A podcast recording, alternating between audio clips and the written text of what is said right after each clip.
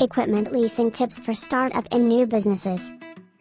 Starting a business can bring up many challenges for its owner, particularly when it comes to matters of financing. Investing in the needed equipment may require a large sum of money and if you are a business owner working on a small budget, you will need to find alternatives to purchasing new or even second-hand equipment. This is where business lease financing can be the perfect solution instead of spending a considerable portion of your funds on purchase equipment. Leasing gives business owners the opportunity to use their available cash flow on other costs or reserve it for future expenditures. Equipment lease, an alternative to business loans. Indeed, acquiring a business loan is an option to gather the additional financing needed for purchasing equipment. Nevertheless, for entrepreneurs who have just started up their businesses, applying for a loan can be a rigorous process. Banks and commercial lending companies usually have strict standards when it comes to releasing funds to new businesses. Of course, these financial institutions would want to ensure that their customers will be able to keep up with their loan payments. Business loan applicants will be required to submit various documentation or even collateral if they are going for a secured loan.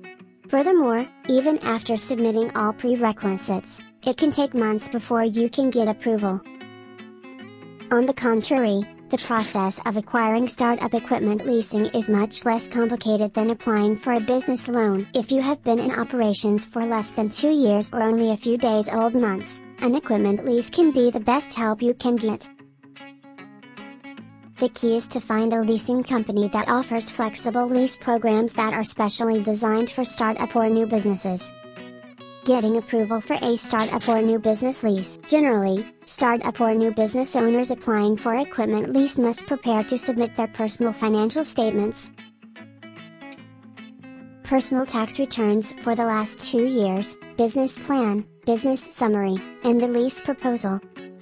To ensure approval, a new business owner must be able to show proof that he or she is managing a promising business and that he or she is capable of keeping up with the loan payments.